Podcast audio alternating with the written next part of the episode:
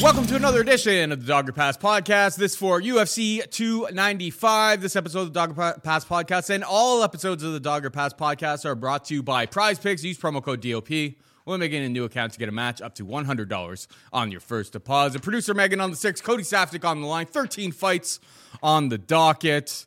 Let's get right into the action, Cody. No time to spare. We got Alex Pereira taking on Yuri Prochazka for the interim belt um, at 100 and or sorry 205 pounds. Pereira minus 200 or minus 120 favorite, whereas Prochazka can be had for plus 100. Who you got, homie? Yeah, so this one again, this is a tough card, 13 fights, but you can make a strong argument for everybody. There's going to be a ton of dogs coming through, and you get a main event that's basically even money. The thing with Yuri Prochazka is that he's coming off this layoff because of the torn shoulder. To me, that does mean a lot. You got a back injury, you got a neck injury, or you got a shoulder injury it kind of it kind of means a lot more because you're not going to be able to sleep all that well. I know that sounds stupid to a lot of people, but you, you don't get a good night's sleep. There's really no comfortable position, and you're constantly in this ache. And if you're not sleeping well, you're not recovering well. If you're not recovering well, you're not training at an optimal level. And to think that he's going to take a year and a half off after a major uh, shoulder surgery where Dana White said guy could possibly retire, jumping back into a championship level camp to jump back into a UFC main event that's tough, man. So if so, we can assume that he's not going to be the very best version of himself. He's going to come out like a man on fire. He always does. He's going to be crazy. He's going to be throwing strikes. He's going to be very high volume. And at any point, because he's a dangerous striker who throws a ton of just dangerous stuff. He'll throw knees. He'll throw elbows. Throw long combinations. He's dangerous basically everywhere. He can still win the fight. I'm just assuming he's not going to be the best version of himself coming forward. Fair enough. So he's jumping back in here, still young enough. Okay, he's recovered from the injury. He's got a tough task ahead of him. All of that being said, he's a defensive liability, man. He's got tons of firepower, tons of offensive capabilities, but he runs into constantly, runs into shots, constantly gets himself hurt. You look at his career before coming to the UFC, it's mostly UFC washouts, Bellator washouts, and PFL washouts. And he puts a beating on them in these one 10 minute rounds and generally finishes them at some point within that 10 minutes. He's an offensive dynamo. We know that. But you see him get hit a lot. You see his loss to King Mo, big overhand right, rocks him. Not saying suspect chin. It's that the way he fights, he's leaving himself vulnerable. Guys like Wonderboy Thompson fight hands low, but he's sound. He's moving his feet. He's dodging in and out. Yuri's just putting constant pressure on guys. So fast forward to his run in the UFC. Feels like he's been in the UFC for a long time now, but he hasn't. Coming off that year long layoff, he's got three fights in the UFC. Those guys I wouldn't say the highest level of competition, but not the worst level of competition. Volkan Oezdemir, former title challenger, good gatekeeper to the top 10, I suppose. And uh, he gets rocked a few times in the Volkan fight, but he perseveres. He takes him out. You Go to the Dominic Reyes fight. Dominic Reyes is on a four fight losing streak, considered most by most to be done. Ian Reyes had some moments, man. He rocked him a few times because he leaves himself so open. And then in his last fight with Glover Teixeira, Glover's the old man, the old dog, the old war horse. What has he got left in him? But Yuri fights one that's one of the craziest fights I've ever seen in my life. And he hits a buzzer beater choke out on the old man to seal the deal. Craziness, craziness. This is gonna be a wild fight. But I got a guy that I now still think is a defensive liability that probably hasn't shorted up. Don't think he's really upgraded most of his skills in the gym because he's mostly been dealing with a bad shoulder coming off a year long layoff, there's going to be some ring rust right into a UFC main event. Like everything's working against him. He can make it work for himself, sure. He could land the KO blow. It's MMA. We know that. We're fight fans. We love fighting. Could happen. But like the odds are kind of stacked against him here. And the money line's not, not stacked against him, but the odds are stacked against him. Pereira, meanwhile, like I have this problem every week where it's like I'm always like, ah, 36, 37, 38 what were the two fights I got wrong last week? Was going against the old dog, right? Angela Hill still had one left in her. Uh, it's like and Nicolas Dalby Nicolas Dalby, son of a bitch. Um, we talked about it on the show, but whatever. Uh, Dalby still had one left in him. Pereira at 36. What we forget is that he's long in the tooth, maybe in kickboxing. He's had 50 fights in kickboxing. He's been around the block a few times. But in MMA, geez, man, he's still pretty young. He's got twice the amount of UFC experience as Yuri Prochazka. He's been continuously getting better. He's been continuously making improvements. He's trained under Glover Teixeira, who would, I think would have a ton of knowledge on how to fight Yuri and how to approach this. And yeah, just more polished, more refined kickboxer. He doesn't have the volume. Okay, he's a little bit lower on volume. His best numbers is 90 landed in Adesanya in the mm-hmm well, I guess two fights ago, uh, not the one he got knocked out, the last one, but the, the rematch, I suppose. Uh, 90 in that one, and it was a fifth round stoppage. So maybe he would have got 100 in that. But for the most part, he's a lot more selective. Now, there's a chance that Yuri comes in here and overwhelms him, but it could be one of those situations where Yuri overwhelms him. He's landing twos, he's landing threes, he's landing combinations, bap, and he's going to get hit. And when yeah. he gets hit, it's going to be an absolute problem. So Pereira didn't look great his last time out. Let's be honest. He didn't look great against Jan. But but that being said, first time up at 205, I think his body needs to adjust. His frame needs to adjust. And now second time out, sophomore outing, I think this guy's going to be a beast. He's going to be a problem. So stuff the takedowns. That should be a lot easier than it's normally been for him in the past because Yuri doesn't figure to be a huge takedown threat. Although he has a grappling advantage, doesn't have that wrestling to necessarily take Pereira down. So if we got a kickboxing match, I've got a guy that's going to be throwing crazy techniques. He, you know, he's going to be coming forward. He's going to be aggressive. He's got the volume versus that more refined world champion, glory level, two division champ, UFC, going to try to become a two division champ. For, for, for like even money, if you're going to tell me even money, like I feel like Pereira's just got a lot more going for him currently, right now, right? Yuri comes out there and proves the world wrong and shows that he's back on track. Great, but he's got to prove that first. So that being said, I got to go with Alex Pereira. Yeah, Yuri's got that dog in him. But like I mean it's kind of sloppy, it's kind of crazy. Obviously, we're playing punchy kicky. He could go out there, he can land an absolute bomb and knock out Pereira at any time. It's obviously on the table. Like, you know, if Pereira was a, a stone cold lock, he wouldn't be minus 120. Like it's in it's in the range of outcomes, don't get me wrong. But yeah, if it turns into a kickboxing match, sure Yuri is going to be winning on volume, I I would imagine, but you know some of his crazy techniques some of his crazy entries and stuff i feel i'm i'm on board with you i feel like eventually he's going to get clipped from a much more precise type of strike so uh, it's Pereira for me as well, and minus 120 seems incredibly playable. Uh, I'm not too worried about the grappling side of things. Like, he has an edge, but it's like I feel like Pereira's grappling under the tutelage of Glover Teixeira is kind of getting better every single fight. On top of that, the last time out against Jan, he did get boxed up a little bit, but the threat of the takedown was really there throughout that entire fight, right? Um, and tired him out from having to grapple. Right? Ex- exactly. Um, and ke- keeps your hands low. So, you know, Jan was able to land some more strikes. Um, I mean, I thought Jan actually won that fight, but it's a totally different matchup all the way around. Um, here, I, am with you. And on top of that, that's what I was going to say is that you know me, I've, I've been preaching this for so many years. That first move up from 185 to 205 is like the biggest problem, right? Because you've been keeping yourself supernaturally light for all of this time, particularly him, because he was enormous at 185. Now he's had an extra fight camp, an extra, you know, three or four months to fill out that frame even more. Um, the, he he should have even more muscle on his frame this time around. He should be much better at 205 than he was in the Jan fight. So, yeah, Pereira for me as well. Moving on down, we've got the heavyweight title of the world on the line. Tom Aspinall taking on Sergey Pavlovich. Aspinall, a minus 120 favorite. Sergey can be had for plus 100. I know who I got. Who do you? Yeah, so another very close fight. You can see both guy winning. This one, the one that's tough about this one is that we have to make assumptions on who's better after round one. Both guys look extremely talented in round one. We got Tom Aspinall definitely seems to have the speed advantage. He's got excellent footwork. I would say the clean boxing technique is going towards Tom Aspinall. If this was a boxing match, Tom Aspinall probably wins. If this was a kickboxing match, his opponent doesn't throw any kicks whatsoever. So again, Tom Aspinall probably wins. But that's all just like boxing, kickboxing. Uh, can he carry that over? Can he fight into that second round? Can he fight into that third round? So far in the UFC, you've got nice wins, right? But also smashes Jake Collier in 45 seconds, smashes Alan Baudot in 135. Those are the bad ones.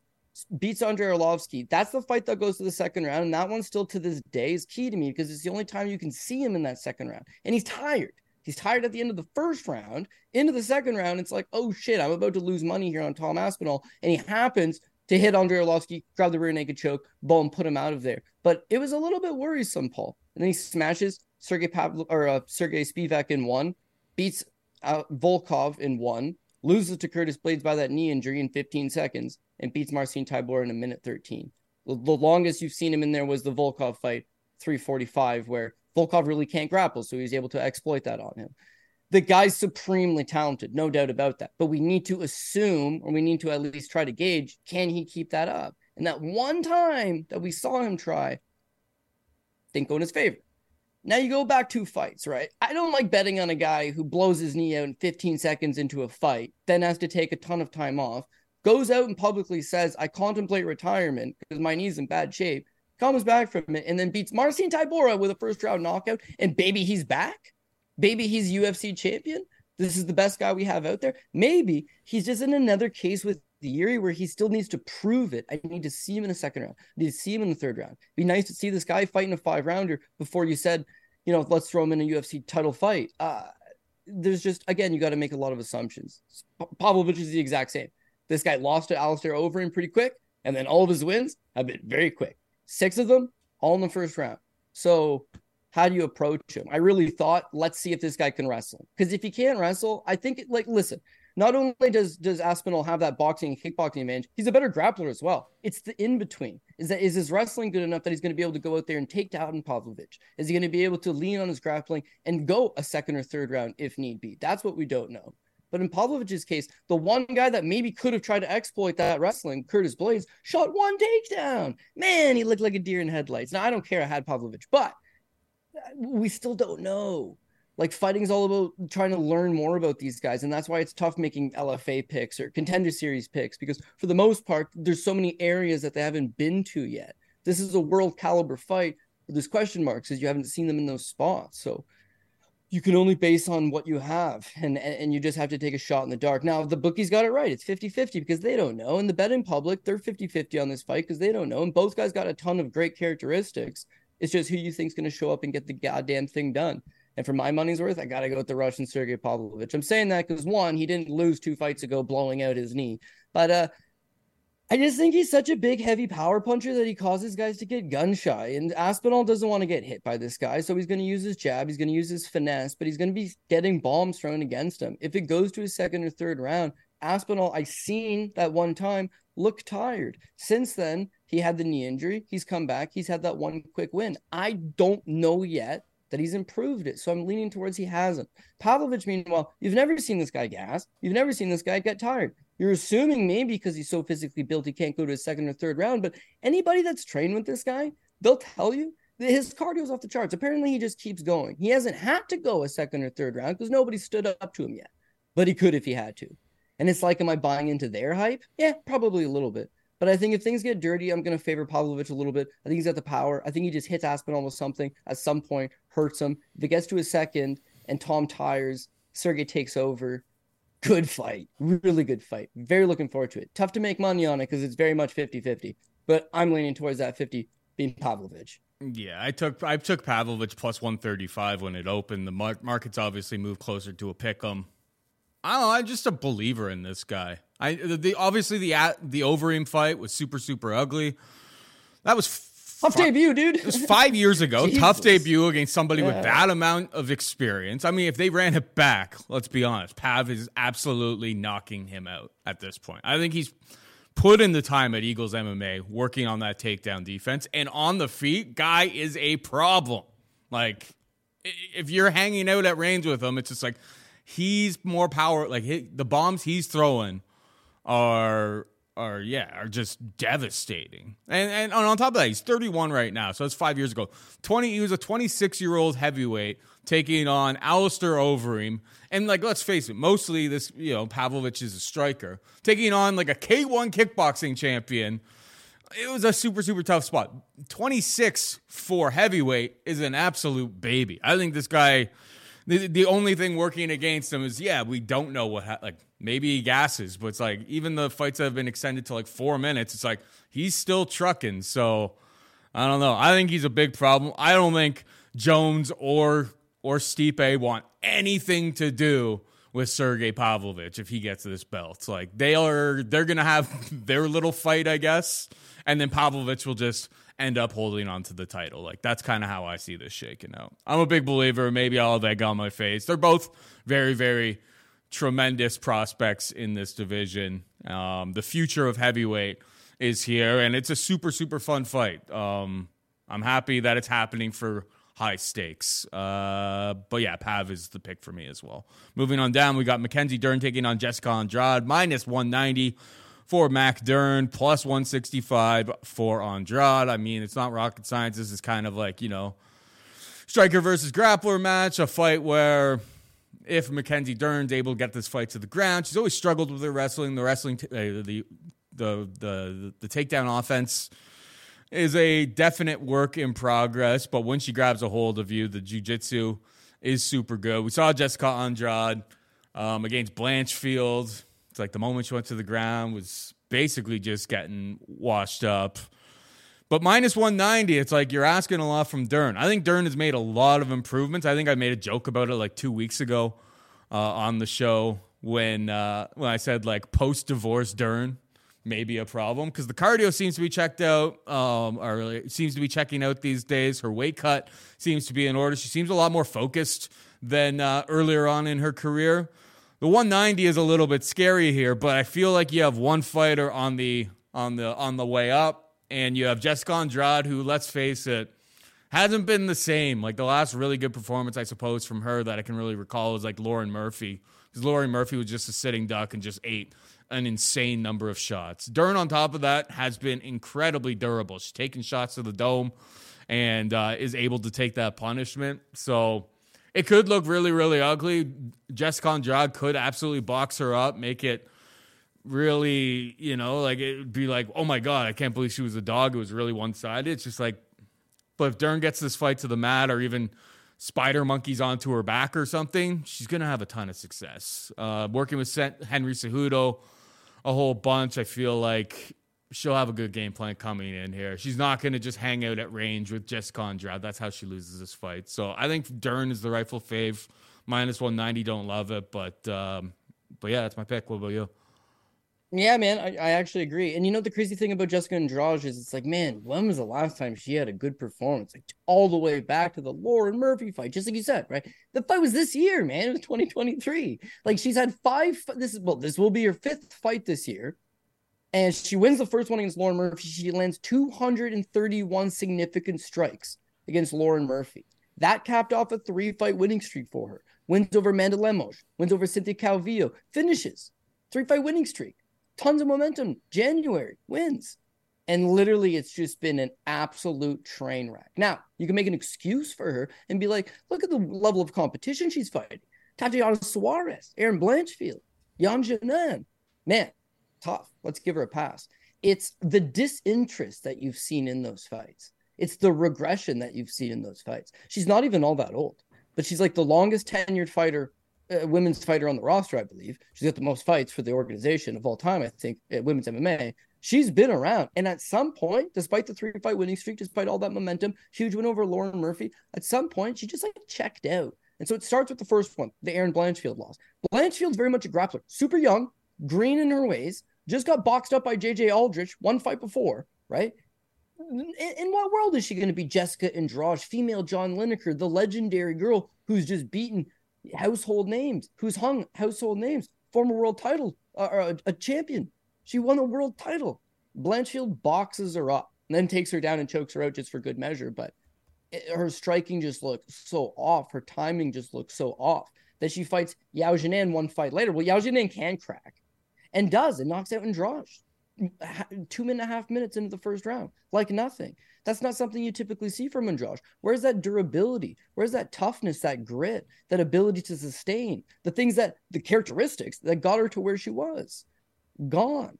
And then the last fight with Tatiana Suarez, another case of Suarez had, had taken three years off with a knee injury, came back, beat Montana De La Rosa up a weight class, dropping back down, is 100% going to out wrestle Jessica Andrade in every case scenario. But Tatiana Suarez would look largely out of place in a striking match with Jessica Andrade. And she didn't, Paul. She didn't. She actually didn't look too bad striking with Jessica Andrade, who just seems so flat. Like maybe she's so worried about the takedown threat. Maybe you could call it anything, but like the fade train is building momentum and it's full steam ahead. And because she's a former world title a challenger and champion and top girl of the division and long tenure, she makes the money. So they're not going to give her an easy fight. And this is not an easy fight. Mackenzie Dern, 30 years old, very much coming into her own. She's just coming into the prime of her career athletically. But keep in mind that this is a world champion jiu-jitsu fighter. This is somebody, I jiu-jitsu fighter. It's so oxymoronic. Anyways, uh, she was a high level jiu-jitsu player, right? She's got a lot of competition experience, but does she have those MMA skills? No, not necessarily. You see her transition over to MMA, and there's a lot of struggles early, but she learns a little bit in all these fights. The Amanda Cooper fight, she looks awful, and then all of a sudden, boom, cold cocks her, takes the back, chokes her out. But she's actually got some legitimate power. Fast forward, you know, wins over Virna Jandiroba, Nina Nunes, Tecia Torres, consistently getting better. And then that last fight with Angela Hill, she outstruck Angela Hill in spots. Her cardio checked out over the course of five rounds. She looked dead dog determined. Her grappling, of course, is top notch. She can get the position she wants. The Tecia Torres fight, she pulled guard. And it didn't even matter because it's like she's immediately attacking your arm on a Kimura. Looks good to the judges. Again, this is someone that's building on that jiu-jitsu base and has added the striking. The boxing's gotten better. She's putting times. sorry. She's putting excellent work in with guys like Henry Cejudo. The wrestling's starting to improve a lot.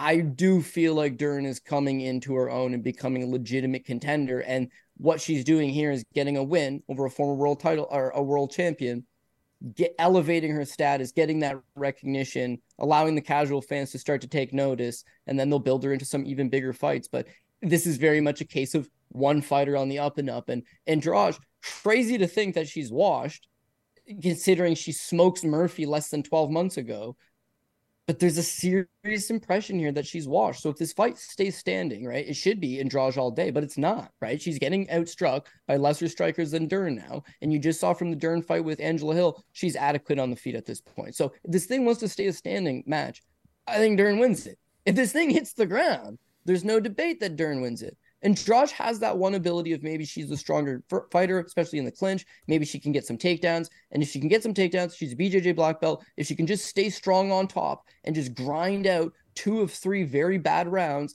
then maybe she could win a scorecard performance. But that's not Andrade. That's not who she is at her core. And she's not going to suddenly just do that. And as when I say she's also a BJJ black belt, not to the same effect of Mackenzie Dern laying prey Mackenzie Dern, still not a viable game plan. So if that was her best chance of victory, even it's so null. So why not Dern top ticket this week? Because it's women's MMA. So Dern will be high up there. Just I can't put her all the way at the top. All right, we got Benoit Saint Denis taking on Matt the Steamroller Frevola, minus 220 for BSD, and plus 190 for Frevola. Who you got here, buddy? Yeah, so Frevola loves to shit in apple pies. Not you bet him shit in apple pies, but if you underestimate him, he's going to come through. This is a guy that's obviously very talented. He shares a room with Aljamain Sterling, Merab Dvalishvili. He's in an excellent room with uh, just the whole crew of Ray Longo and, and, and Matt Serra over in New York, right? The guy's got the skills. He's got legitimate wrestling. He's got excellent grappling, solid jiu-jitsu. Uh, submissions is pretty much on point. And he's got solid cardio, but can he take a punch?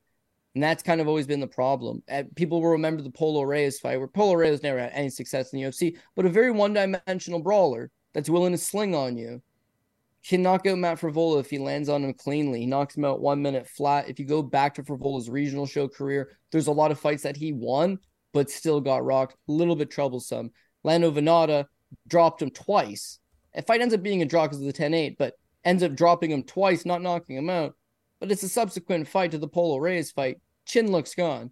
His fight with Terrence McKinney, McKinney knocks him out in seven seconds. Stiff. Not a bad stoppage. Stiff. Seven seconds. Now, again, these guys are good, right? You can't take anything away from them. Did want the distance with Arman Tsarukyan. So he's not like he's the chinniest guy out there, but it is a little bit problematic because I think he can win this fight, but I'm so nervous that he's just going to get chin checked at some point and he's going to fold over. Benoit Saint Denis is rugged. And if both of these guys are getting by on the fact that they're both rugged, good wrestling, good cardio, solid grappling, push a hell of a pace, Benoit Saint Denis can take one hell of a shot. Frevola, not necessarily. I think Maddie might be a little bigger once you see them at weigh-ins. I think you know, he, he might be able to out grapple Saint Denis. He might have that cleaner technique. But if this is going to be an all out 15 minute brawl, he's going to get hit. And I, I just don't know that he stands up to Benoit Saint Denis' power. So this is one I'm kind of in my head. I'm talking myself back and forth on because on one hand you got Matt Frevola at uh, plus 185, like that that could be my first dog shot. I think he this is a winnable fight for him. The other hand is like Polo Reyes knocks him out in a minute.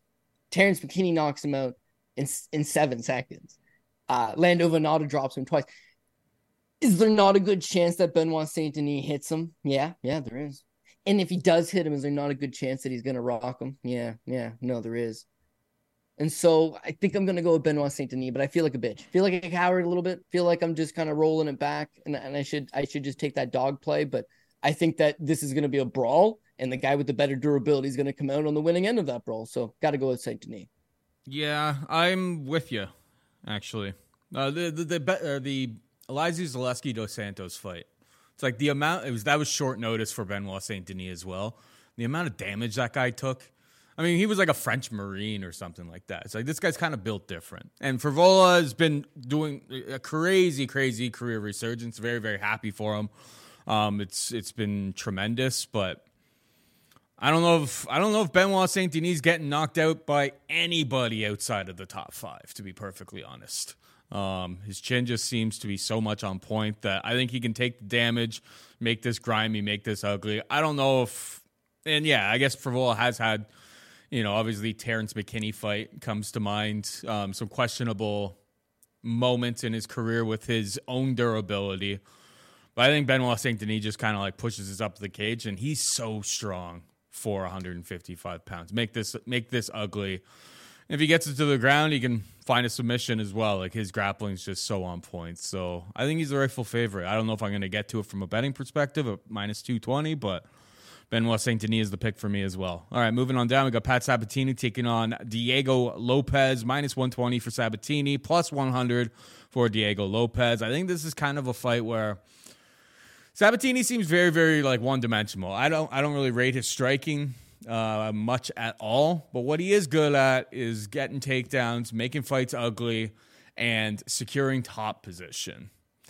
Diego Lopes, on the other hand, has a nice little tricky guard but he's kind of a little bit too happy to hang out down there.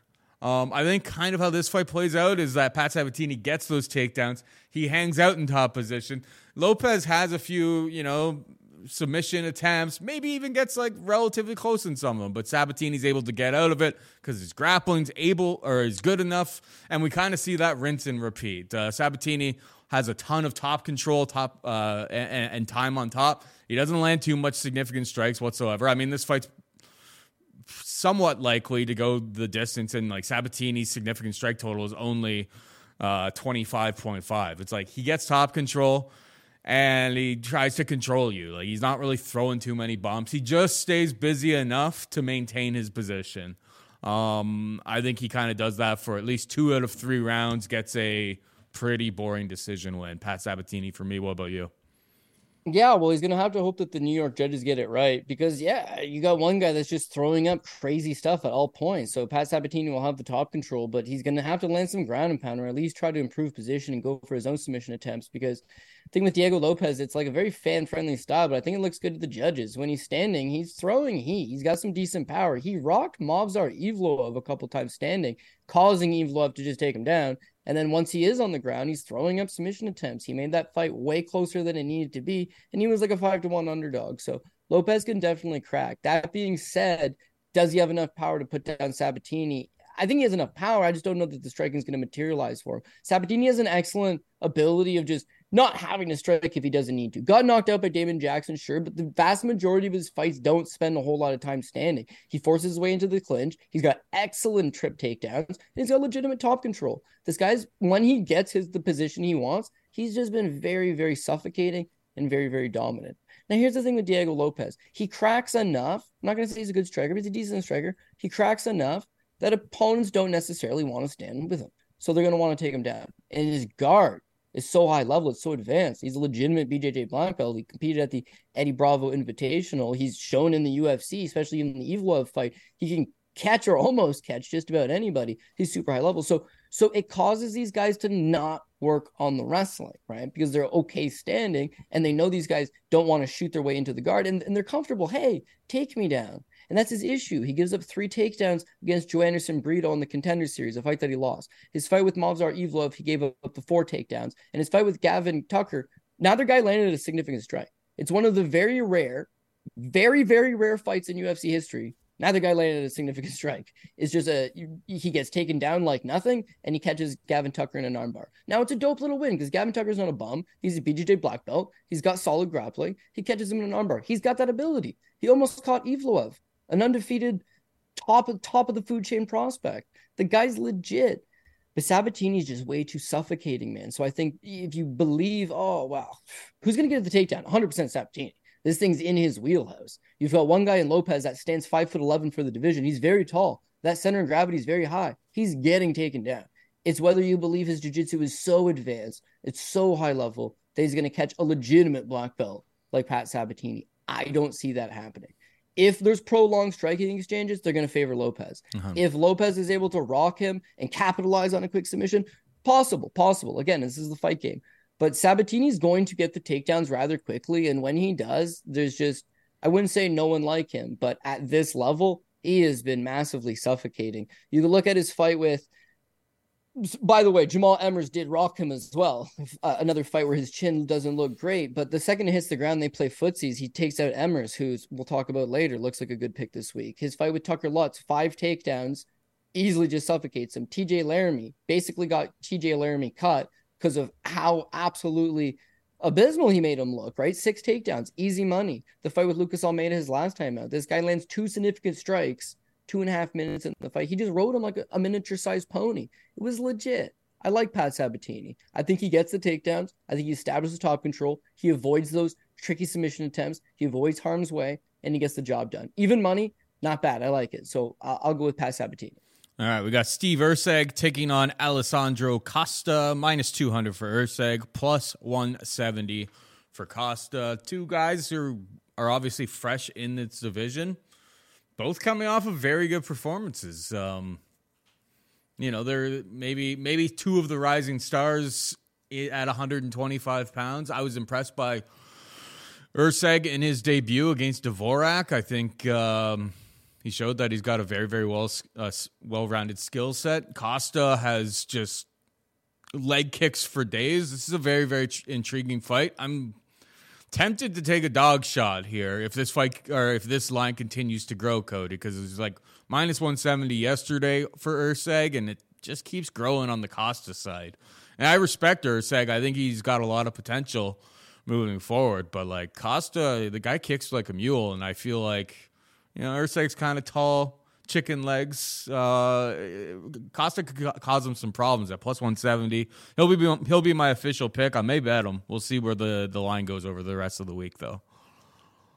Yeah, I'm hoping it gets closer to even because in my mind it's closer to even. It's not going to get closer to even. I just mean no. I just I hope I can get a better price tag on Craig Erceg than what they're currently putting, or sorry, Steve Erceg than what they're per- currently putting out on the market. This is a flyweight fight. Flyweight fights have tons of vol- um, uh, volatility just because both guys can go they can scrap. It's they're usually very exciting 15 minute hard fights that come down to attrition. Both guys are going to be throwing combinations. Both guys can can sweep and get back up and shoot takedowns. It's not a lumbering middleweight fight or a lumbering light heavyweight fight where it's smaller pint size one guy's clearly winning the fight it's flyweight where there's tons of action going on so when i see minus 185 and Erceg in a fight that i know it's going to be close and competitive i don't necessarily love it value boy side all day it's on Costa. You're t- looking for some underdogs at this price tag. Costa is a decent shot, but I think I like a little bit more from what I see from Erceg. You mentioned that he's got these little chicken legs and he's you know open to the leg kick. You're not wrong, but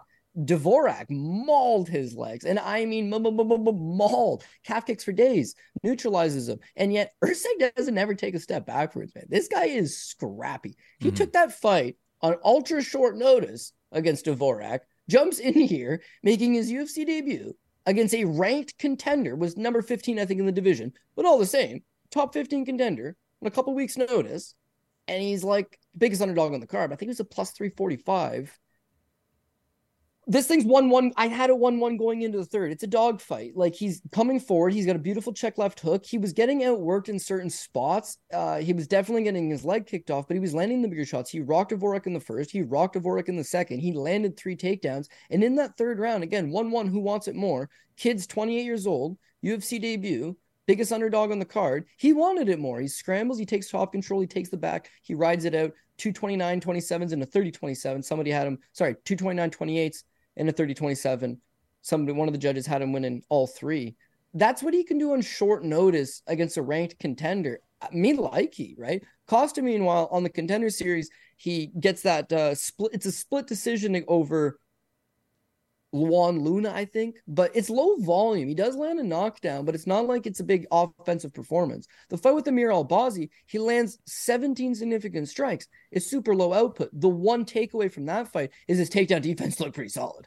Uh, Albazi's got excellent wrestling, excellent takedowns, and he only got one over Costa. So Costa, again, he didn't land anything, and he definitely lost the fight. He ends up getting knocked out in the third round, but you know, solid takedown defense, low output. What can you do with that? A fight with Jimmy Flick is perfect because Jimmy Flick has no striking and no durability. You look at every single one of Jimmy Flick's losses, he is getting smoked usually in the second round, within the first 30 seconds of the second round. He doesn't have a great chin. So this is a prime uh, fight for him because he doesn't have to throw a ton of strikes, although he did. And, and he did knock out Jimmy Flick. Is that Flick is live or die by these flying triangles, this optimistic jiu-jitsu, this I might be able to catch the guy in something. So when he shot takedowns, he was able to use his rock solid takedown defense and keep the fight standing. And now Flick can't stand with you because he can't take a punch. So that that's going to make Costa look good, and he does look good. Now he's taking on someone in in Ecker, who I just think I think he's got way more durability. I think he's going to be able to press forward. He's going to be be able to fight a hard 15, take you into deep waters need be. He can sprinkle in the wrestling if need be, throw some takedowns into the mix, kind of persuade the judges. He's getting a full training camp out of this. And and and Costa to me, you know, I don't know, power. Is power going to get the job done, or do I want the guy that looks like he's got some dog in him, right? So for that reason, uh, Steve Erceg. he's he, he's got the dog in him, man. He's got the dog in him, and I'm gonna have to play him this week. I don't like the money line right now. Don't like it whatsoever. And that's why I think you're seeing some money come into Costa because other people are feeling like there's some pretty solid plus money out here on the underdog, even the line out a little bit, and then I'll be adding to him to uh, the bottom end of the parlays. Will the money come in on him? Is the real question, Cody. Well, we'll see. Maybe it, it, did move back. Or wait, no, no, no, it didn't. I mean, the book that I take the odds from tends to be like the market mover because I, I, you know, the pro and producer in me, I go, we do this show on a Wednesday night. If somebody's watching on a Thursday, I want it closest to what, you know, is accurate at that time. So I always kind of, I mean, yeah, it's hanging out at minus 193 at the, uh, I don't know. People like themselves some Mercer. I, I think both of these guys are great. I just think, uh, uh, at the current price, it's uh, it's Dog Or Pass. It anyway. could be honestly, it could be a good live betting spot as well. If you think that Costa is going to start slowing down and he has that big first round and he lands those big shots, uh, maybe maybe Steve Erceg starts to turn the tide and take over late. And it's a good live betting spot. But I think if he wins the first round, you're never going to see that line again, and uh, mm-hmm. it'll probably start just treading towards his direction. But scrappy flyweight fight, man. So you kind of got to expect the unexpected. Hondo P. All right, moving on down. We got Loopy Godinez taking on Tabatha Ricci. Loopy, minus 170 favorite. Tabatha can be had for plus 150. Who you got? Yeah, Loopy Godinez to me, another fighter that's coming into her own. Ring IQ seems to be the only thing you can really falter for because she's got excellent boxing combinations, excellent footwork, uh, puts pressure on fighters. She can throw up over 100 significant strikes. She's got that volume. Um, power, nobody in the division's got crippling power, so it's not like she's out of her element by any stretch, but solid wrestling that she can mix in. I mean, she gets a whole lot of takedowns. She's good in the clinch as well. Cardio over 15 minute fights seems to be all there. Sometimes she just makes those bonehead decisions. Sometimes she decides, I'm not going to take down Angela Hill. I'm just going to give her her only path of victory and stand with her. Some the Jessica Penne fight, just like giving up her back and just letting the time tick off the clock it's not how you want to fight. So there's been times where it's like I'm not I'm not fully on her, but yeah, three fight winning streak, she's been looking good. The fight with Cynthia Calvillo, she didn't look great. Eh. The Emily Ducote fight, man, 192 significant strikes landed. Ducote's no joke. Former Invicta FC champion, former Bellator title contender, uh, someone that brings it every time out. Solid BJJ, BJJ black belt, uh, collegiate wrestling background. I like Cody. In that fight, Godinez just looked way bigger than her. And every time Ducote would step in the pocket to let her own hands rip, it's like you had her Godinez just going after it. As I said, 15 minute cardio, it's there all day. And she can push that pace on you. Her fight with Elise Reed her last time out, why would you want to stand with Elise Reed? So she doesn't. And to me, this is like the we call it in Canada the TSN turning point. That's when I was a kid. They always had it on TV, so I've always stuck with me. The TSN turning point where it's like that light bulb switch for her. It's like she shot the takedowns against Elise Reed. Mm-hmm. The ring IQ is finally coming together because there was a genuine concern that she might decide, eh, why not box her up? Why not have some fun here? It's like take away their highest path of victory. Take it away. Nullify their game. Do what you need to do. And against Tabatha Ricci, she's going to have the size advantage. I think she's got a striking advantage. I think she's got a sheer wrestling advantage, strength advantage. Ricci's very crafty, excellent jiu-jitsu. She's got a little bit of judo. She might be able to throw her, but I think the size advantage is going to be a big deal here because if she doesn't take down Godinez, which I don't think she will, she's going to get boxed up. The combinations will be there. The volume will be there. The pressure will be there. Godinez wins. So the only thing that's crazy about this card this week is like I like Godinez. I also like Mackenzie Dern. So it's like, how could this possibly go wrong, Paul? Something may, but I'm hoping it doesn't. I will take Godinez. I think Godinez wins a striking battle and edges it on volume. I'm not too confident in placing a bet just because, in fairness to Ricci, she had been very, very low volume until her last fight against Jillian Robertson. She finally broke, you know, 100 significant strikes in that fight. So maybe that's something she's adding to their, her game. Obviously, Godin, as we've seen in some fights, get up to like 130. And against like a very, very skilled veteran in Angela Hill, she was able to go tit for tat. She fought very dumb there because she should have utilized the wrestling.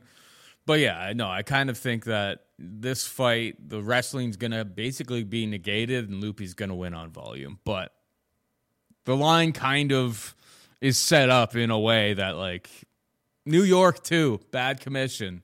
Who knows how it goes when we get down to the bad commission? Yeah, bad yeah, commission. That's, that's, a, that's, a, fact, man. You're gonna have to consider that. Uh, my only thing I'll counter with was that Jillian Robertson fight. Robertson was posing nothing. She based. I didn't quit on herself, but she just basically accepted the beating. She just she she was allowing herself to just uh, lie there and Tabatha Ricci racks up strikes on her. I feel like Godinez is gonna fight back, but yeah, women's MMA. Pat would slap me in the face and just tell me to take that plus money, but I can't do it. Hondo P. All right, moving on down. We got Mateusz Rebecki taking on Roosevelt Roberts. Rebecki, a minus 650 favorite. Roberts can be had for plus 475. Robert Roberts was obviously on the most recent season of the Ultimate Fighter. He's uh, you know, coming in on short notice here. Um Nurullo Aliev was pulled out. I think he had like a leg injury or something like that.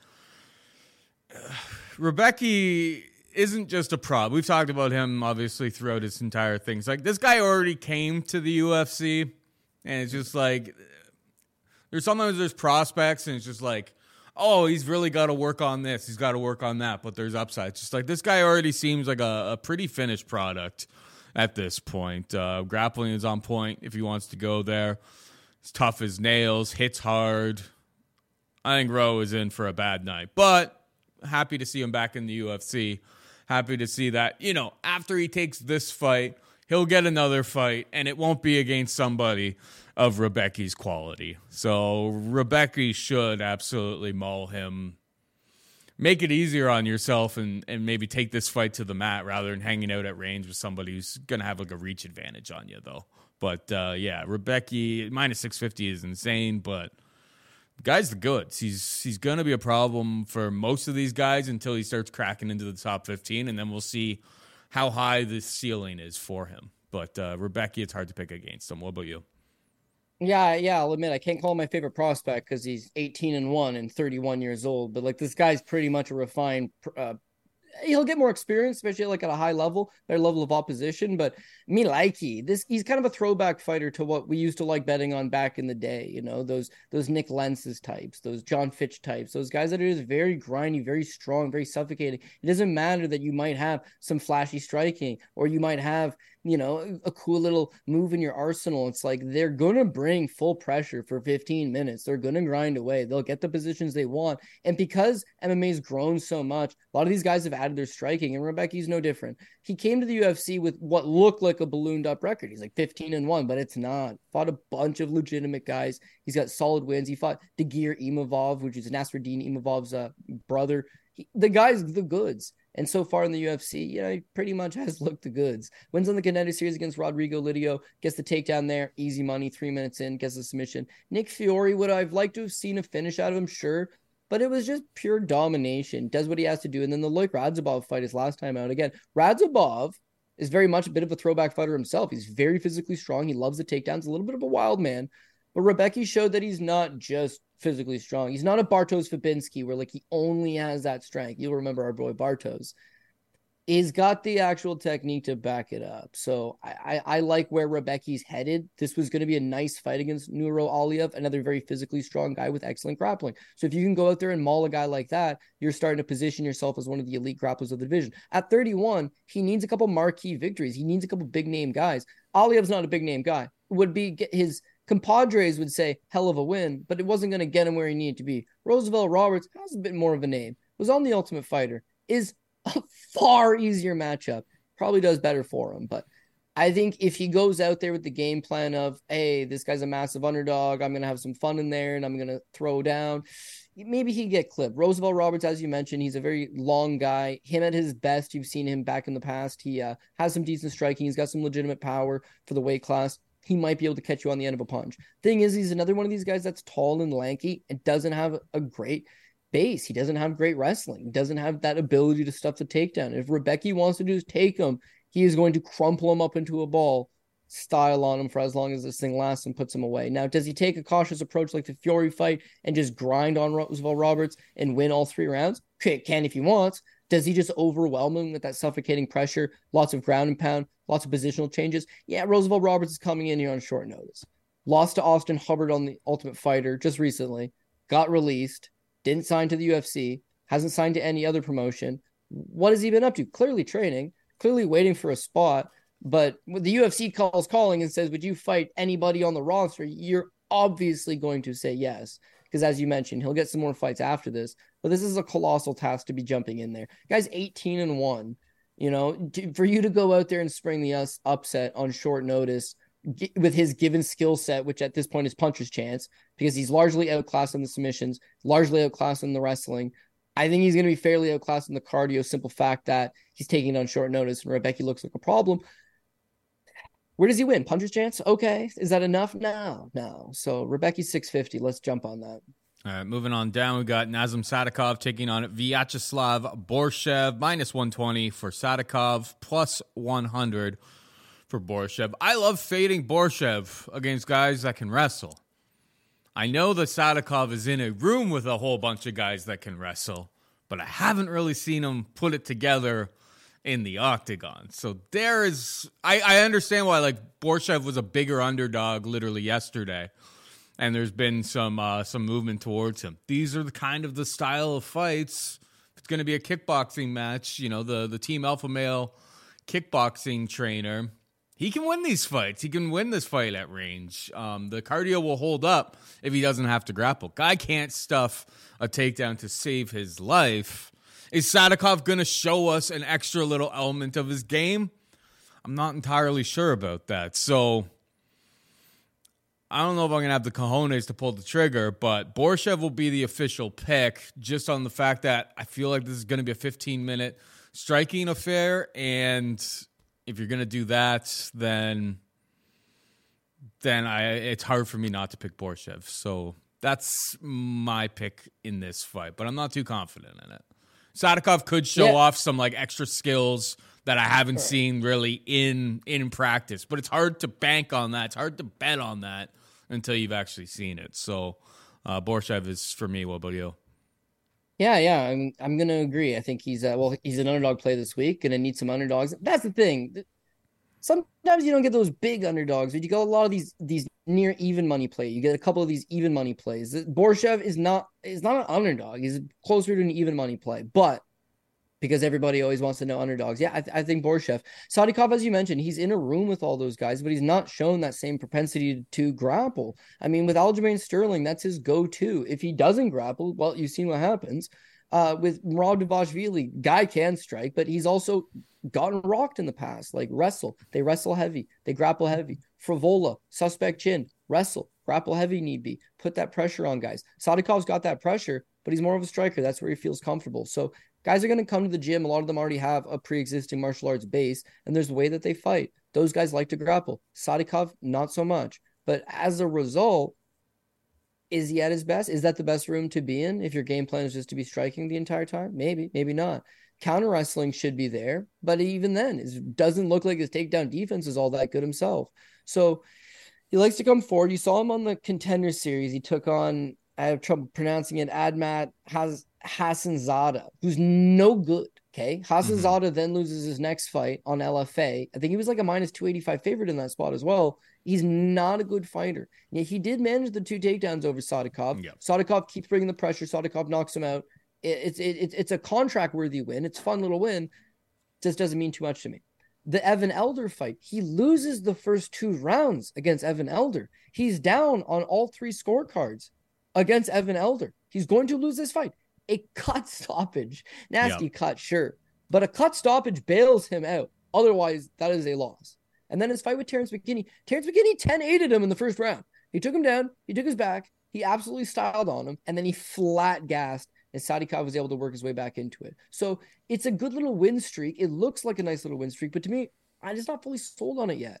He's down two rounds to Evan Elder. Striking is not elite. That pressure he puts on guys is not yielding that tons of success. His takedown defense isn't quite there. Offensively, he's not trying to mix in the wrestling. These are all problems because with Borshchev, it's not just you should try wrestling this guy. You need to wrestle him the entire fight. He gets mm-hmm. taken down eight or nine times because he gets up. He's very hard to hold down. He's the kickboxing coach at Team Alpha Male. You don't think he trains with stout D1 wrestlers on the daily? Of course he does. He's in a room full of them. He gives up takedowns all the time, but he gets back up.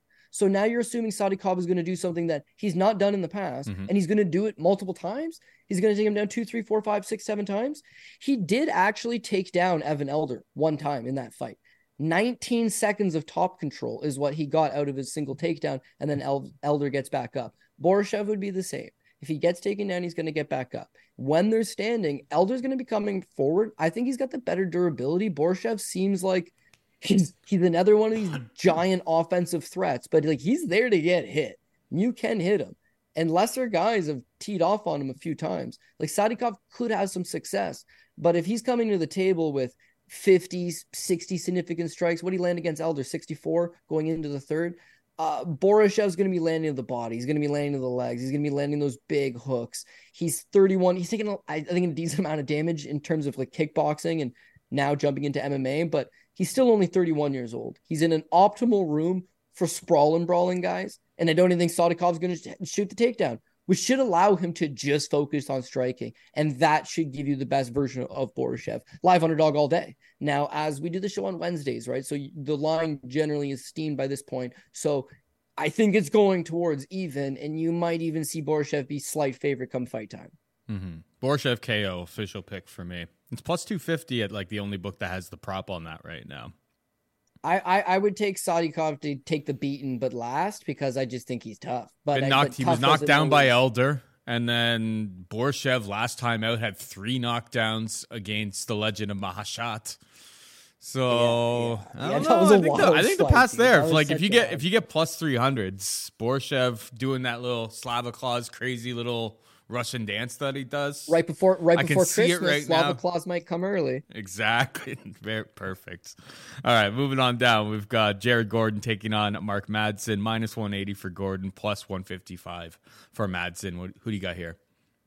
Okay, so this is another one I'm very tempted to take the underdog shot on Mark Madsen, but I'm gonna settle with the best way of attacking this is probably that live line, be the live line on Gordon. If you think that he can withstand, well, he's going to withstand the first round. It's whether or not he can start to turn up the pressure because Madsen doesn't got a great gas tank. I mean, we know about his wrestling credentials. He's a you know silver medalist at the Olympics and he's competed at the highest level and the World Championships. Great, he's an excellent wrestler. Wrestling doesn't necessarily make you the best fighter per se, and it seems like it seems like he's kind of struggling in that transition in between the two. He's capable of getting multiple takedowns, but he doesn't quite have that jiu-jitsu yet that he's sinking in his hooks and grabbing the rear naked choke. He's not necessarily grounding you for the duration of the round as much as you get back up and he's able to take you back down. The Clay Guida fight that matched him up with a wrestler not nearly on his caliber, guy is almost 40 years old and wrestled at like a community college and yet you saw that he wasn't trying to wrestle Clay. Like he didn't want to exert himself. He's worried about his cardio, so he relied on just jabbing the whole time. It actually wasn't a very good fight. It was a very close fight. Clay almost beat him in a pure striking battle. Not great stuff. The Vince Pichel fight, okay? He flat gasses in the second round. Pichel's beating his ass. Pichel outstruck him 68 to 39, got a takedown of his own. And then in the third, when it's like, you know, whoever wins this last exchange essentially is going to win this fight. He gives up that takedown. So that wins it for Madsen. Then he runs into Grant Dawson and he got taken down twice. He looked vastly out of place. That's like a year and a half ago, or it's a year ago. He's much older. Uh, I don't know, man. I think he comes out with a good first round. Jared Gordon is very slow. He's very plodding. Again, he, co- he has a BJJ black belt. He comes from a wrestling background. He is a good grappler, but there's no way that Madsen's not going to get those takedowns if he wants them. Madsen's going to get them. Then he's going to start to tire because this is what he does. And Jared Gordon, like the only redeeming quality about him is that he's durable enough that if you don't ice him quick, he keeps coming. He's got solid three round ability, push a pace, grind you down, land those significant strikes looks sloppy the whole way. It, it's all about can he push the pace? Can he make Madsen work? Can he tire him out? I think he loses the first round. I think the second round is going to be close, and it's going to be did Gordon do enough to win it? And if it's one one going into the third, Gordon, I think Gordon all day.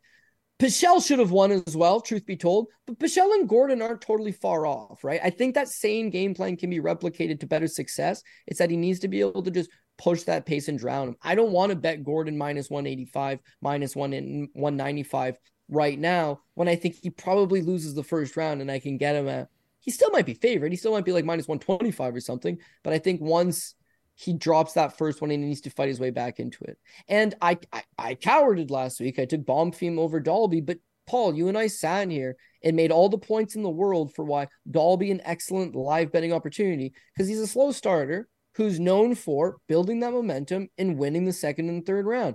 Maybe if he can outstand withstand that early Bonfim beating, that he could turn the tides. He had never been finished cleanly. One time at Jesse Ronson, but that went cleanly. He's got that durability. And and and what happens? Exactly that. He takes that beating in the first round. He was plus 700 after the first, and he comes back and he takes Bonfim out. Gordon needs to replicate something similar. He's not necessarily going to get dropped and beat on. I don't think Madsen has that power, but I think Madsen fresh for the first five minutes. this guy went to the UFC PI. They were looking at him. This is a couple years ago now, but they were like, he's a freak athlete. Like he's, I think he's almost 40 years old, 39 years old. But when he came into the Performance Institute at 37, they were like, damn, this guy is a freak athlete. But that is athletic burst, that wrestling competition, that doesn't necessarily translate to a grindy five minute round, three of them with a dude who died of a drug overdose, resuscitated back to life, nothing left to lose at this point, and he fights like it. And that's one thing about Jared Gordon. So had he gotten the win against Paddy Pimblett, which he should have, right? It would look a lot better, but he didn't. So it's a live bet. It's a live bet. Now, because we're in the business of making pre-fight picks, I need to take a pre-fight pick. I'm going to take Gordon, but I think you'll get the better number live. Yeah, I, I can see a world where obviously Gordon is Gordon throws a lot more volume out of, out there. Um, but at the price, I mean, I took plus 167. I took a shot on Madsen. He's a little bit long in the tooth. Obviously, the round three cardio isn't quite there, but I think he can probably get takedowns, particularly early in the first two rounds. Hold mm-hmm. position. He's just so strong. He's obviously got the wrestling pedigree. And at, at the current dog prices, I mean, Jared Gordon, too, is like, he's not like a potent finisher. He's not throwing the. I don't know if he's going to gain Madsen's respect with his hands all that much. So Madsen for me uh, at the current prices, to be perfectly honest. Like Gordon, I know he should have beaten Paddy Pimblett. Like I don't really rate Paddy Pimblett all that highly, and it wasn't a great performance. And then obviously, you know, Bobby Green. Uh, that was what the headbutt or whatever, but But yeah, as a headbutt, he was going to lose anyways, but he wasn't going to get knocked out necessarily. And Bobby Green, what do we know about him? He's badass top five contender right now. So, yeah, yeah. I mean, that fight I, was that fight was done too fast for us to really glean anything up. It's the Paddy yeah. Pimblett fight more than anything. It's just like uh, he definitely should have won the fight, but it was close enough against somebody. I don't know. I think we're we're talking about a different level with Madsen here. His striking is obviously a total work in progress, but um, and maybe, maybe you know, the Grant Dawson fight kind of tells us everything we need to know about the direction of this guy. Maybe he's definitely slowing down a little bit. We'll see. But uh, plus one sixty seven, I took a I took a small shot on Mark Madsen. Uh, we got John Castaneda taking on Kyung Ho Kang minus one one forty for Castaneda, plus one twenty for Kang. Who you got? Yeah, this is another one where I'm coming up just short of that dog selection. Like Kang, we know him at his best. He's very, very solid. He's got a striking, he's got a solid reach and height advantage in this fight, and he's got solid striking. Fairly dynamic guy, moves very well, solid athletically. His ground game, solid, very good wrestling, very solid top control. He's just another of these guys that just struggles in blending everything together. He's not the best like hybrid fighter. He gets caught in striking exchanges against guys he shouldn't be striking with, and he wrestles guys like Rani Yahya that he shouldn't be wrestling. So eh, there's always been that little question mark of will he tie it together and come out as that best version of himself. You look at his last couple fights, solid winning streak, looks decent. Danaa Batgerel, that's a solid one here because Batgerel in many ways is going to fight like a John Castaneda. But see, he, he should have been taken down Batgerel. Instead, it's like you got a one dimensional brawler in front of you, a guy that's winging shots. The other outstruck him 109 to 100, made it a close competitive fight. And at no point did it dawn on you of just taking that ability away from him. Now, Batgerel's physically strong. So the fact that Kang didn't rely on his wrestling there, it makes me think that he might not rely on his wrestling against John Castaneda, a guy that's capable of overwhelming you, coming forward, pressuring you the entire time. And honestly, I like way more what I've seen out of Castaneda recently. He's on a bad little slump, one and three, loses on the contender series. Or sorry, wins on the contender series, uh, makes his debut against Nathaniel Wood, loses, wins against Eddie Wineland. Then the middle over Miles John, solid performance, man. Drops Miles John, ends up getting a third round submission out of that fight, backed him up, landed the shot, did everything right for the most part. His fight with Daniel Santos, man, wild fight. Ends up losing, but they both scored knockdowns. He had three takedowns. You fighting a guy named Wiley Cat. It was a wild fight. Unfortunately, got caught in that fight, but you could see glimpses of a lot there. I like guys that are going to come forward. They're going to go out on the shield if need be, but you're going to need a lot of power to take them out. Guy like Daniel Santos, he got that power. Kang don't. He's relying on these low kicks and these jabs to try to stick stick you at bay. But if you're coming forward constantly, he's gonna have the crowd behind him. It's gonna be a raucous New York crowd. I think that it's gonna be a lot more eye appealing that Castaneda is coming forward, trying to mix it up, trying to throw down, mixing the takedowns. His last fight with Muin Gafurov, solid fighter. He lands three takedowns on him, no easy feat. He drops him, uh, scores a clean knockdown, uh, ends up winning the decision. Low volume, sure, but the wrestling there and the power is there. So this fight with Kang, Kang can overwhelm him. He does have the better volume. He does have that jab. He does have the low kick. But if John can continuously come forward and make this a scrap, I think he can stuff the takedowns and make it interesting. I'm like kind of on the fence on this one. If I need a dog pick, like if it was a gun to my head, you need three dog picks per card. I'm putting don't. Kang on it but I don't. And this is not like it's a huge dog pick. It's more of a kind of a close to an even money fight. Like there's not, you know, it could very well flip and nobody would really bat an eye, right? So I'm kind of on the fence about how I feel. I think I'm going to wait for Wayne before I officially like lock anything out on a financial level. But for pre-fight card, I think I'm leaning towards John Castaneda. Yeah, that that makes sense to me to be perfectly honest. Um, the Kang fight against Christian Quinones, like that one was straight up. Like I was on Kang. I under no circumstances thought that I was going to catch that ticket in the first round with a knockout. Like he had not really, you know, rocked anybody serious. Well, he rocked him he has, and then he, he choked some, him. He's had yeah, some. Yeah, he's had some knockdowns and stuff, I suppose, over the course of his career, but he hasn't had like you know one hitter quitter type of power. The guy's thirty six years old at this point. Um, I think it's kind of. It was nice to see him get that dub, but yeah, the Batgerel Dana, uh, Dana fight was razor razor close. That could have gone either way, and um, and yeah, he just kind of hung out at range, had a striking affair against somebody who the path, yeah, the smart path to victory would have been utilizing that wrestling, slowing down, you know, the power puncher. Definitely could have lost that uh, that decision if when it went to the scorecards. And yeah, uh, Castaneda showing a little bit of pop in his hands in some of his fights. If it goes 15 minutes, I would worry that Castaneda, and it stand, ends up just being like a kickboxing match. I worry that he loses on volume, but um, yeah, make this ugly, force this up against the cage. He's got takedowns against Muin Gafurov. He had three, uh, two or three against uh, Willie Cat you got to mix in the wrestling here, kid, and uh, I think he gets the dubs. So I'm with you. Castaneda is the pick. We got Joshua Van taking on Kevin Borjas. Uh, Van is a minus two hundred or minus two twenty favorite. Borjas can be had for plus one eighty. Who you got? Yeah, this is a great fight because it's two legitimate prospects. Van, 22 years old, literally just turned 22 years old, already want to know in the UFC. And Borjas, 25 years old, Peruvian kid, going to start making a lot of improvements. Both of them are absolute bangers. Borjas got an excellent right hand, tons of power behind it. Most of his wins, he's catching guys and they're get hit in the ground. Right prior to coming on the contender series, he had fighting this Tiao Calixto. Um, fourth round retirement. It was supposed to be a five round fight. The guy quit just like fourth round starts immediately he's just like, I'm done. Don't want to go anymore. Borjas can carry that power through. He seems like one of these very strong, physically strong Peruvian fighters. I, I could see him maybe landing the more damaging blows. But for my money's worth, I'm sold on Van. I think Van has got the real deal. I made the mistake of betting Zhalgas Zhumagulov against him, and it was another one of these classic Zhalgas split decisions. Here's the difference in those Zhalgas split decisions. This one he legitimately lost. 100%. Bunch of those bunch of those ones he he won. He won. He should have won. And it went against him. And now he's taking on this 21-year-old kid at the time, right? And he was a just to make sure I get this properly correct. Minus 225 favorite over this kid, minus 250 favorite over this kid in some spots. He's supposed to beat him. The kid's 21. He's making his UFC debut on short notice.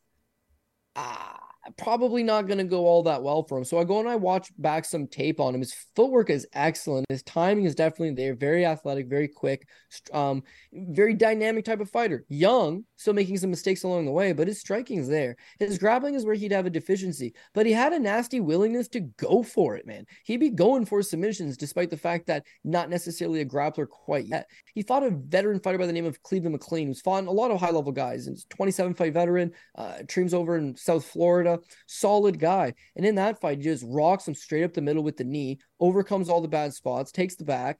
He's he's quick, he's athletic, he's going for it. Against Zhalgas, I didn't quite give him his respect. Not because I didn't think he was good, because I thought Zhalgas was a lot better than advertised, right? The guy's been getting robbed on split decisions. He's tough, he's durable, he's capable of throwing tons of volume, he's a rugged enough wrestler. And what you saw from that was Joshua Van on short notice at 21 years old as a two and a half to one underdog coming in and styling on him. Did he get tired in the third? Yeah, but that would be understandable for a kid, a college kid, on short notice in the UFC. So I think that it's only on the up and up. And now he's coming back again, just celebrated his 22nd birthday. The maturity is not quite where it needs to be be fighting the best guys in the division, but it's slowly going to get there. And with Borjas, he's only 25. It's his UFC debut as well. Van's got that out of his way. I think if this is going to be two guys that are looking to bang, Van again has got the better footwork. He's a little bit crisper. He's a little bit fresher. Borjas has got that power. He might be able to go out there and land something. He might be able to, you know, catch those more eye appealing shots.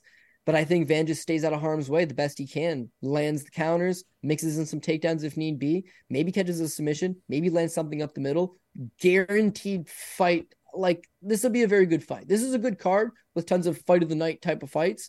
But I would say this has got fight of the night written on it because it's probably going to be largely a striking affair between two guys that have power, but not quite enough power to finish it right away. So you're probably going to get this thing dragged out to the second and third round. And again, Van full camp, getting older, look good to me, man. So I gotta I gotta go with him here.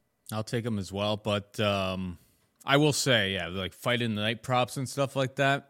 The problem is Dana doesn't watch the prelims, and he's the guy who makes the decision. So be is I'm, it I'm thinking, him that makes the decisions? Eh, is it like 100 percent? The fight of the night never happens. Like, I mean, the Trevor Peak one kind of told me everything I needed to know about that. It's like the That's early fair. fights on the card pretty much never get even in, unless you have a crazy knockout. That may happen, but like fight of the night, they pretty much rarely ever give any credit to somebody that happened, you know, four or five hours before.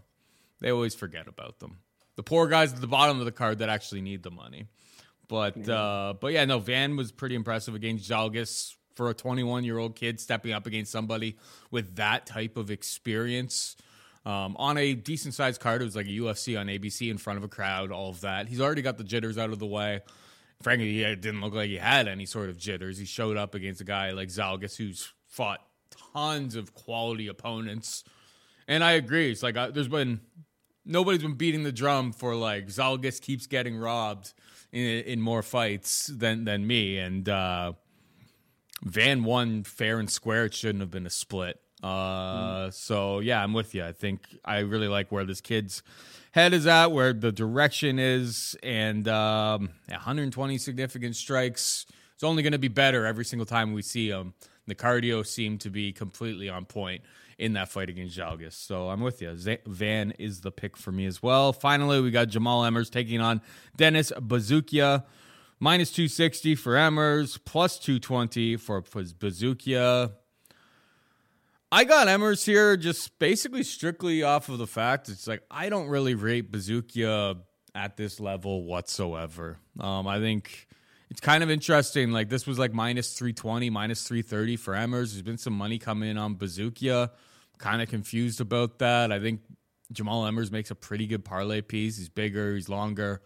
Um, probably has the better wrestling as well between the two of these guys. Like I, I haven't seen anything from Buzukja in his contender series fights or in his UFC fights that really outside of him being super super tough and that he'll hang in the fight doesn't really have like concussive knockout power. It's like I I just don't really rate him as a fighter at this level. Um, I expect his career in the UFC to be relatively short. Uh, Emmers for me. What about you? Yeah. So here's my Dennis Buzukja story, right? So I I know his management team, and uh, they get him on the contender series, right? They talk him to a great spot. He's out of a great camp, and he's got great training partners, and it's very easy to say this is another up and coming prospect. So they throw him on the contender series against uh, Melsik Baghdasaryan, and like he got beat up, man. He got two takedowns, sure, but like he was not. If it was striker versus striker, he was definitely the lesser of the two. I think he got outstruck like 102 to 52, doubled up, loses the fight moves on. Okay, sure. But you know what? Great management team, baby. They get him back on the contender series against that Kalo Romero, who's one dimensional Hawaiian wrestler. Uh, they each got one takedown, fairly low volume fight, not good. And he wins, and, and they do not sign him. Dana says thanks, but no thanks. Which Dana, if you've seen the contender series, almost never does. All the same. Second UFC appearance in the contender series, no Moss. Goes back to the regional scene and racks up two low level wins, a 7 7 opponent and a 6 and 4 opponent this point, uh, fights are offered to him and he's turning them down. Not him turning them down, is his management team turning them down. They're like, no, that guy's too tough. No, that, that would be a bad fight for him. No, like very pick and choose, pick and choose, pick and choose. So it was UFC Nashville and they needed someone basically last minute. And they were just like, uh, who's available. Dennis got excellent management, he's got an excellent team. So they throw him in there against Sean Woodson. And he misses weight for that fight. Despite the fact that he was kind of hoping to jump on the card, was in training camp. He misses by half a pound. And now maybe it was the bad weight cut. Maybe it was the UFC debut. Maybe it was the jitters, but he looked god awful against mm-hmm. Sean Woodson. And I mean out of place in every single dimension of the sport. He, he took the beating. He lasted the 15 minutes but man, that was massive one way traffic. He got beat on. He got outstruck 71 42. That part wasn't bad. It was the four takedowns. It was the him half curled over with Woodson just tossing him to the ground. He had nothing. His own offensive wrestling was non existent, despite the room he trains out of. His defensive wrestling against a guy that's what, six foot three, Sean Woodson, not, not known for his wrestling for the record, easily just foot tossing him, easily just tripping him up, easy just grounding him whenever need be tease off on the kid. Yeah, short notice, sure, UFC debut, sure, but like he didn't even look like he had three minutes of cardio. Now blame it on the bad weight cut. And maybe that's all it was, was that bad weight cut. But when you look at his pre-existing fights, he's largely been matched up against soft guys on the regional scene to build up a record. The few times that he has stepped up, like a Melsik Baghdasaryan or his last fight against Sean Woodson, it's like he looks largely out of place. Now you got Jamall Emmers, and Jamall Emmers on paper, it don't look sexy because he's got losses that if they were wins, it would look sexy. His fight with Giga Chikadze is, is a nail biter. It's a split decision. It could go either way. If Emmers fights like even the slightest bit smarter than he does, he wins against Giga Chikadze, and that one would have been a really nice win. But his last fight against Jack Jenkins, thank God, thank God, Combat Press, MMA Junkie, MMA Mania, Sherdog, uh, Bloody Elbow, The Wrestling Observer, and I guess all three people at multiple of those outlets. Thank God all them weren't ref in the fight because I had money on Jack Jenkins. Quite literally every single media member, not one media member scored the fight for Jack Jenkins. So uh yeah, maybe I got bailed out of there. What I'm saying is Emmers probably won the Jenkins fight in hindsight. And Emmers could have won the Giga Chikadze fight in hindsight. And these are nice little wins that would have gone on to showing how legitimate he is. Solid wrestling, collegiate wrestling background, very nice submission game. Shouldn't be playing footsies with Pat Sabatini, but at the same time, if he stays out of harm's way, like he's got good top control, cardio could be a little bit better, could be a little bit sharper, but he fights at a decent enough pace that gonna get tired. And the striking's there. He had rocked Pat Sabatini earlier. The guy stood with a Giga Chikadze and didn't get folded over like so many other great competitors. So I think Emmers is a very well-rounded, very high-level fighter. It's that he doesn't necessarily always get the the favoritism or the favorable rub. So you need the New York judges to get this right. But I'll tell you what, Jack Jenkins is far. I don't want to say I'm so far better, but like what could okay what are dennis's weapons what does he pose the problem dennis is not a wrestler offensively he's not looking to stuff takedowns for the most part but maybe he's going to try to box him up a little bit he's going to try to get in the pocket stand his ground and try to work him with his boxing which is everything that Jack Jenkins excels in and yet gets backed off by Emmers. Emmers takes his fight to the ground. It Woodson took him down four times. G- give him a full camp and give him a good weight cut. Emmers is taking him down. And if Emmers wants to stand with him again, I think he can just out volume him. He's faster. He's going to stay to the outside. This is a large cage, not a small octagon. He's got tons of space to work with. He's had lots of experience in the UFC at this point. And the, and the one little worry is that he's a little, not, I'm going to say banged up. He's had prior issues with some injuries, which have kind of held him back from being a little more active. And I don't, I don't know if he's 100% coming in, but like if he's, give me 80% coming in, he's beating Dennis. So minus 250, whatever market you're on, it doesn't matter. It's kind of in that range.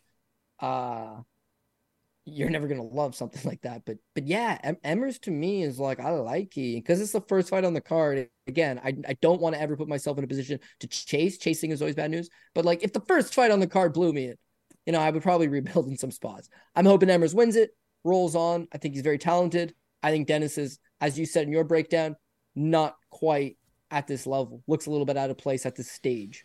So uh yeah, sign me up for Jamall Emmers to get the job done. Sounds like we're on the same page in a lot of spots this week. That's either great or horrible news. But uh, without further ado, Cody, we're just about out of time. Hit him with the PRP. Yeah. So again, it's not like heavy on underdogs, but tons of like these even money plays. Alex Pereira, right, which is near even money. We're gonna go with Sergey Pavlovich, who's technically the underdog, technically dog one, but he's basically even money. Uh, we're gonna go with Mackenzie Dern, Benoit Saint Denis, Pat Sabatini, uh, Steve Erceg, Vladislav Borshchev is technically dog number two. Uh, Lupita Godinez, Joshua Van, John Castaneda, Jared Gordon, and Jamall Emmers. So I got two dogs, two even money plays. Like I don't, I don't know, I don't know why I take you know flack all the time. People like you need more underdogs. Some these fights are lined pretty good, man. There's a lot of like even action, a lot of like these plus 120, plus 130 of the big underdogs. Like if you told me who's the best considered a moderate size underdog, Madsen at plus 155. If he cannot, if he can just win the first two rounds, gas out. Who cares if he gasses out? He just needs to win the first two rounds. If it's 1 1, he's in trouble. Mm-hmm. Uh, Borjas at 185 because he's slinging, but man, I like Van. I think the kid might be the real deal. Uh, Alessandro Costa maybe at one plus 160 simply because, you know, flyweight fight. But again, it's like you don't, Frevola, if his chin checks out, I think he's going to have an okay time. Uh, but I just don't like forcing spots, right? So yep. it is what it is. And my best way of getting plus money is putting a few of them together on a ticket, but I need them to do their jobs. Otherwise, you know, one guy could blow it for everybody. So uh, that'll be the main task this week. I really do want to see weigh ins because I think this is a very tough competitive card. I want to see who had the good weight cut, what the size looks once they're kind of squared off with each other. And uh, as long as the New York judging is good, which it usually is not, hopefully make this a profitable one. Yes, sir. Yes, sir. Oh, it'll be a great, great night of fights, regardless. Anyway, that is it for us this week. Hope you enjoyed the show. For producer Megan and Cody Saftic, I'm Paul Shaughnessy saying goodbye and good luck.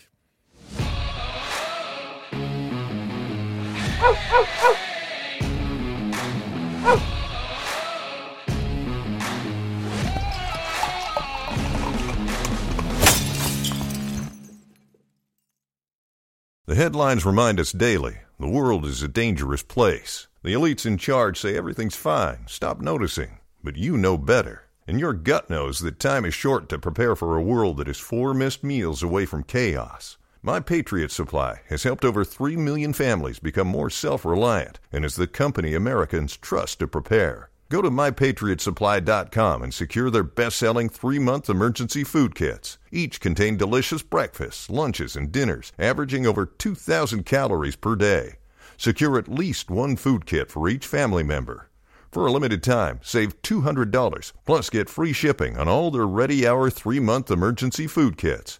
You're not ready if it's not Ready Hour Foods. My Patriot Supply also has solar power generators, water filtration units, biomass stoves, heirloom seeds, and critical survival gear.